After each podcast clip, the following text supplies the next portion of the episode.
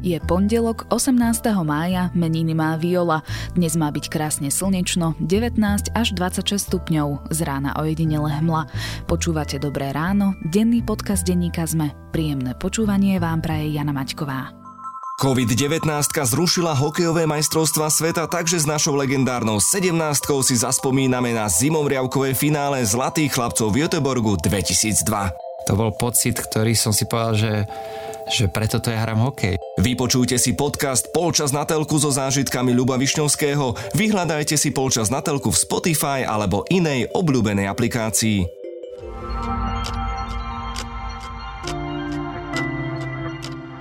Poďme sa pozrieť na krátky prehľad správ. O uvoľnení opatrení v školách a predškolských zariadeniach by sa malo rozhodnúť už dnes, povedal minister zdravotníctva vo víkendovej diskusii teatry. Výraznejšie uvoľňovanie obmedzení pripustil aj premiér Igor Matovič potom, ako za sobotu pribudol len jeden pozitívny prípad nového koronavírusu týchto dňoch sa začne s testovaním inteligentnej karantény. Ľudia, ktorí sa vracajú zo zahraničia na Slovensko, môžu karanténu stráviť aj doma za podmienky, že si nainštalujú špeciálnu mobilnú aplikáciu na monitorovanie dodržiavania izolácie. Ak sa testovacia fáza osvedčí, štát spustí smart karanténu celoplošne v priebehu budúceho týždňa. Dnes pokračuje pojednávanie vo veci vraždy novinára Jana Kuciaka a Martiny Kušnírovej. Vypovedať by mal aj brat obžalovaného Mariana Kočnera, súdni znalci a pravdepodobne sa bude opäť čítať aj komunikácia obžalovaných s trímy. Súd s Marianom Kotlebom v kauze kontroverzných šekov so sumou 1488 eur sa odročil na koniec mája. V piatok predseda SNS na pojednávanie neprišiel, keďže zasadal parlament.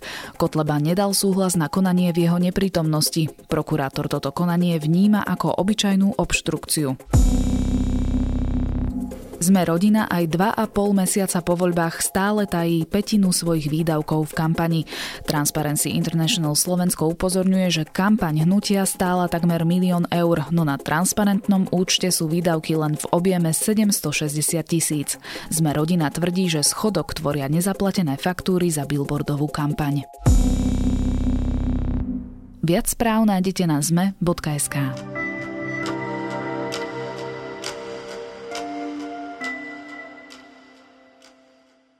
Voľba generálneho prokurátora bude kľúčovou udalosťou tohto roka, vyhlásila prezidentka Zuzana Čaputová ešte v januári. Jaromírovi Čižnárovi končí funkčné obdobie v lete a súčasná koalícia sa už pomaly dohaduje na menách, no najmä na zmene podmienok voľby.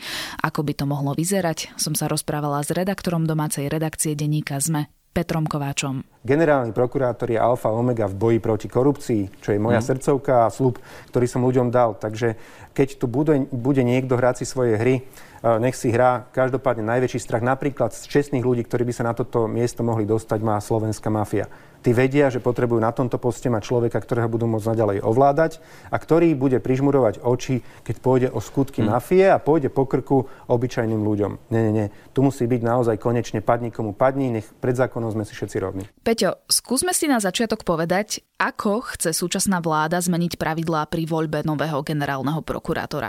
K čomu sa vlastne zaviazala vo svojom programovom vyhlásení vlády? Ten záväzok a predstava ministerky je približne taká, aby sa tá voľba priblížila tomu, čo sme videli pri ústavných súdcoch, to znamená ako keby viac otvoriť celý ten výber, aby bol väčší alebo širší ten počet subjektov, ktoré môžu navrhovať kandidátov, zároveň aby súčasťou tej voľby bolo akési verejné vypočúvanie pred parlamentným výborom, kde by sa každý kandidát odprezentoval možno svoju víziu o vedení prokuratúry, o svojom životopise, aby v podstate predstavil to, čo má za sebou a zároveň to, čo by teda chcel spraviť s tou prokuratúrou do budúcnosti. No a vlastne takýmto spôsobom úplne stransparentniť celý ten výber. To je taký ten hlavný zámer uh, súčasnej vlády. Spomenul si, že sa má rozšíriť okruh subjektov, ktorí by mali navrhovať kandidátov. Čo to presne znamená? O aké subjekty ide? Malo by ísť o odborné subjekty, napríklad nejaké právnické fakulty, mimovládne organizácie,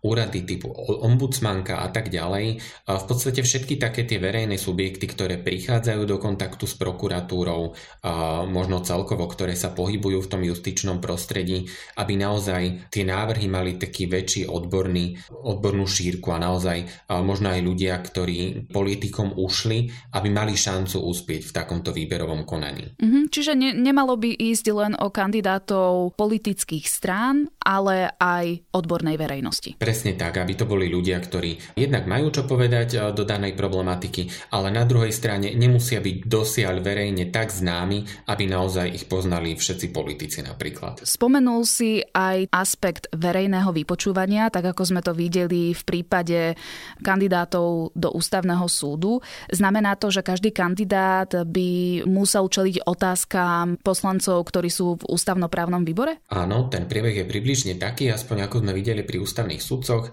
že každý kandidát má nejaký časový rámec, vtedy to bolo 20 minút, aby odprezentoval to, čo má za sebou, zároveň nejakú víziu svoju predstavil, no a potom nasleduje v podstate také neobmedzené kolo otázok, keď naozaj poslanci sa pýtajú možno na nejaké svoje pochybnosti, na to, čo im nie je jasné, prípadne nedaj Bože nejaké kauzy z minulosti, aby naozaj ten kandidát bol konfrontovaný s tými nepríjemnými aj príjemnými otázkami. O kandidátoch sa následne hlasuje v parlamente a doteraz bola tá voľba tajná. V tejto oblasti sa má niečo zmeniť? Dosiaľ to fungovalo tak, že parlament si vždy pred každou voľbou odhlasoval, či pôjde tajne alebo verejne. V podstate už pri ústavných súdcoch sme videli, že začínalo sa neverejným hlasovaním, potom ako začali nejaké problémy, tak sa napokon predsa len prišlo k tomu verejnému hlasovaniu, keď naozaj už ani vládni poslanci si neverili, kto ako hlasuje.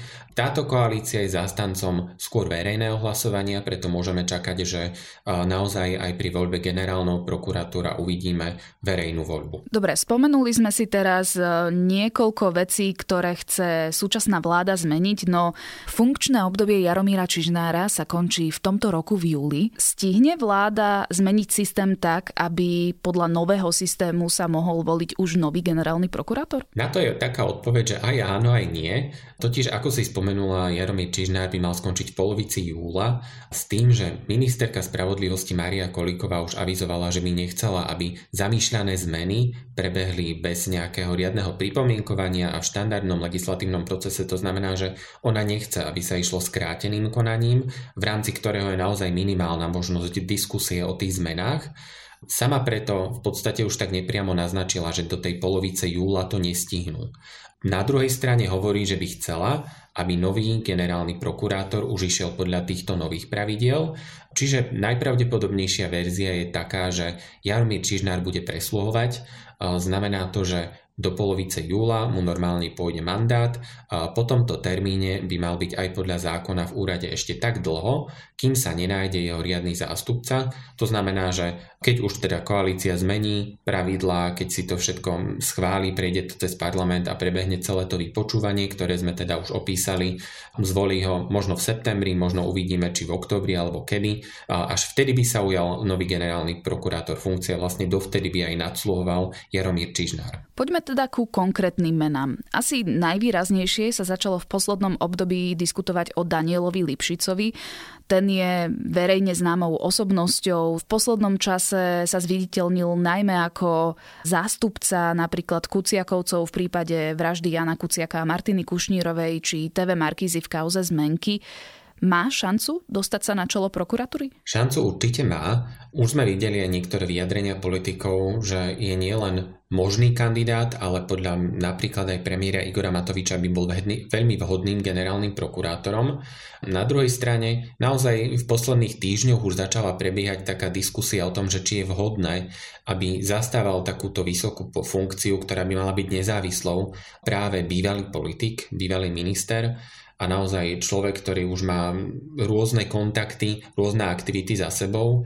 Aj z tých súčasných kauz, ktoré rieši Daniel Lipšic ako advokát, napríklad spomeniem veľmi neštandardnú situáciu, že zastupuje napríklad aj bývalého prezidenta Andrea Kisku v jeho daňovej kauze KTAG, kde je obvinený. To znamená, že v podstate z obhajcu ex-prezidenta by sa zrazu stal generálny prokurátor, ktorý je súčasťou celého toho procesu a naozaj takýchto situácií by mohlo nastať pri Danielovi Lipšicovi viac. A práve preto sme zachytili možno aj také pochybovačné stanovisko nepriamo prezidentky Zuzany Čaputovej, ktorá teda povedala, že ešte nediskutovala na takúto tému a zatiaľ by bola zdržanlivá o prípadnom uvoľnení tých pravidel tak, aby naozaj mohol kandidovať aj neprokurátor, ako je to v prípade Daniela Lipšica. Práve to som chcela pripomenúť ešte, že Daniel Lipšic je vlastne advokátom a podľa súčasného zákona sa na post generálneho prokurátora môže hlásiť alebo môže kandidovať jedine prokurátor alebo sudca. Áno, toto je ďalšia taká zmena, ktorá v podstate zatiaľ ešte nie je celkom rozkľúčovaná, pretože aj keď to priamo nie je napísané v programovom vyhlásení. Zároveň súčasná koalícia hovorí pri tej zmene pravidiel o možnosti, že by upravila aj podmienky, ktoré teda sú nutné na splnenie pri kandidatúre na post generálneho prokurátora a tam by teda mohlo nastať to, že už by nebolo podmienkou niekoľkoročné pôsobenie vo funkcii práve prokurátora. A práve toto je tá vec, ktorú za sebou nemá Daniel Lipšic, ktorý má síce advokátsku prax, na druhej strane naozaj nikdy nepôsobil na prokuratúre, a to je vec, ku ktorej sa vyjadrila už aj Rada prokurátorov, čo je taký vrcholový orgán prokuratúry. A tá teda podobne ako aj ministerka spravodlivosti Maria Kolíková prizvukuje, že predsa len na čele prokuratúry by mal byť prokurátor so skúsenosťami a poukazuje na to, že takýchto ľudí máme na Slovensku dosť. A teda, že nie je nutné siahať možno do hoci kvalitných, ale advokátskych radov. Je pravda, že ďalšie 4 alebo 5 mien, ktoré sa spomínajú v súvislosti s kandidátmi na generálneho prokurátora sú práve prokurátori. Poďme si ich pomenovať. Kto sú teda možnými kandidátmi? Spomína sa viacero mien. Patria k ním samozrejme možno aj také už pomerne notoricky známe mená ako Jan Žanta, Vasil Špírko, Jozef Čentež alebo Jan Hrivnák, Maroš Žilinka. Naozaj sú to mená, ktoré sú známe aj z ostatných mesiacov, či už z kauzy Kočnera, alebo prípadne pri Vasilovi Špírkovi to bola veľká daňová kauza, kde sa hovorilo o nejakých úplatkoch pre Jana a Roba, kde sa zrejme teda narážalo na ex-ministrov Jana Počiatka a Roberta Kaliňáka. Čiže naozaj väčšinou sú to mená známe z rôznych kauz, taktiež väčšinou ide o prokurátorov špeciálnej prokuratúry. Jozefa Čenteša poznáme z takej zaujímavej kauzy, ktorú mal s prezidentom Ivanom Gašparovičom a teda, že ho nevymenoval do úradu generálneho prokurátora. Jozef Čentež má napriek tomu ambície, že by sa opäť hlásil na tento post? Áno, on je v podstate možno z takej tej ušej skupiny tých možných kandidátov, ktorí pripustili, že by mali záujem o tento post. Napriek tomu, že ako si spomínala, už on, on vlastne už aj bol zvolený v minulosti v roku 2011, vtedy ho vtedajší prezident Ivan Gašparovič odmietol vymenovať, neskôr dokonca uspel na ústavnom súde a ten konštatoval, že boli porušené jeho práva. Dnes Čentež hovorí o tom, že teda naďalej by mal záujem o takýto post, na druhej strane práve on je taký kandidát, kde skôr možno on sám spomína, že by prijal takúto ponuku, no politici samotní ho už spomínajú menej. Ako pristupujú ku týmto menám alebo ku týmto možným kandidátom jednotlivé strany, po prípade samotná ministerka spravodlivosti. Majú už teraz svojich favoritov? Určite každý má. Na druhej strane stále sa snažia teda zachovať takúto nestrannosť a hovoria o skupinke kandidátov, ktorá je kvalitná. Napríklad Richard Sulik z ZAS povedal, že majú štyroch kandidátov v takomto ušom výbere Možno aj taká výčitka, čo teda padla, keď sa aj povedzme Igor Matovič vyjadril pochválne na adresu Daniela Lipšica, bola taká kritika, ktorá teda hneď smerovala k tomu, že predsa ešte ani neprebehlo nielen navrhovanie kandidátov, ale aj samotná tá voľba aj s tou prezentáciou a teda strany by si nemali už teraz ako keby určovať tých prioritných kandidátov, ale skôr teda diskutovať všeobecne o zmenách, nie o menách. No a vlastne práve preto aj sa ťažko dedukuje, kto je koho kandidát. Ale na druhej strane naozaj z tých zákulisných informácií sa dá povedať, že napríklad možno aj ministerka spravodlivosti by, by preferovala spomínaného Jana Hrivnáka o tom, že Daniel Lipšic je zasa blízky Igorovi Matovičovi, ale naozaj otvorene takéto veci nikto ešte nepovedal. Nech už sa generálnym prokurátorom stane ktokoľvek. Vo funkcii bude 7 rokov. Čo ho presne čaká? Úplne presne ťažko povedať, lebo ako sme videli v ostatných mesiacoch, tých kauz sa naozaj objavuje pomerne veľa. Každopádne jeho veľkou úlohou bude pozdvihnúť celú tú dôveryhodnosť prokuratúry, ktorá je síce tak trochu oddelená, na druhej strane je súčasťou toho justičného systému, o ktorom hlavne v posledných mesiacoch sú veľké pochybnosti. Zároveň ministerka avizuje ďalšie zmeny na prokuratúre. Bude tam napríklad najvyšší správny súd, ktorý prevezme disciplinárky aj za stranu prokuratúry a naozaj teda zrejme aj ten budúci generálny prokurátor sa bude podieľať aj na takýchto zmenách. Zároveň jeho úlohou bude vyčistiť prokuratúru od nečestných prokurátorov. Ako sme v minulosti videli, naozaj aj Jaromír Čižnár sa musel vysporadovať so svojím predchodcom Dobroslavom Trnkom a naozaj veľmi ťažko sa rozhýbaval, kým vôbec došlo k nejakému disciplinárnemu návrhu. A vlastne toto je taká tá hlavná zodpovednosť budúceho generálneho prokurátora prokurátora, aby pri každom podozrení konal naozaj rázne a presvedčivo, aby to presvedčilo aj tú verejnosť. O tom, kto môže byť novým generálnym prokurátorom a ako sa zmení jeho voľba, som sa rozprávala s redaktorom domácej redakcie denníka ZME Petrom Kováčom.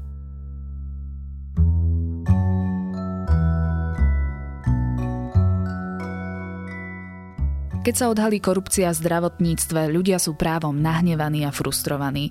Ide totiž o korupciu, ktorá doslova stojí ľudské životy. Presvedčili sa o tom pred 5 rokmi aj Rumuni po tragickom požiari nočného klubu v Bukurešti. Kvôli prehnitému zdravotnému systému zomreli desiatky ľudí. Mrazivý rumunský dokument Kolektív odhaľuje ľudský hienizmus, prácu investigatívnych novinárov a odvážnych ľudí, ktorí sa neboja povedať pravdu. To je môj dnešný tip na záver. Počúva Počúvali ste Dobré ráno, denný podcast denníka ZME, tentokrát s Janou Maťkovou. Do počutia zajtra.